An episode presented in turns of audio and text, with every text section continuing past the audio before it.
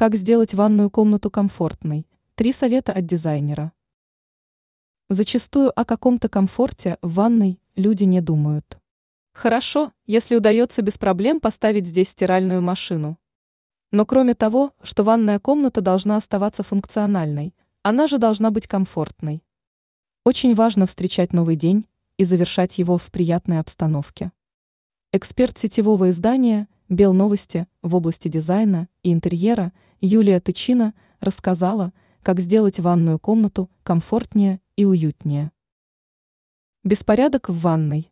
Здесь может оказаться много флаконов и баночек от косметических средств.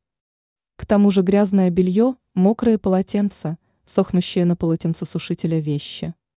Важно внести гармонию во все это безобразие, и тогда проблема, пусть и частично, но будет решена.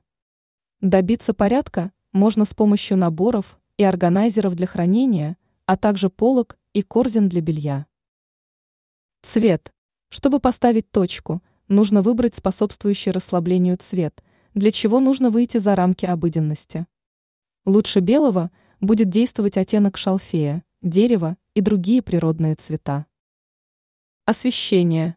Установите несколько источников или предусмотрите возможность регулировки яркости. Утром будет полезно включать яркий бодрящий свет, а вечером расслабиться в приятном полумраке.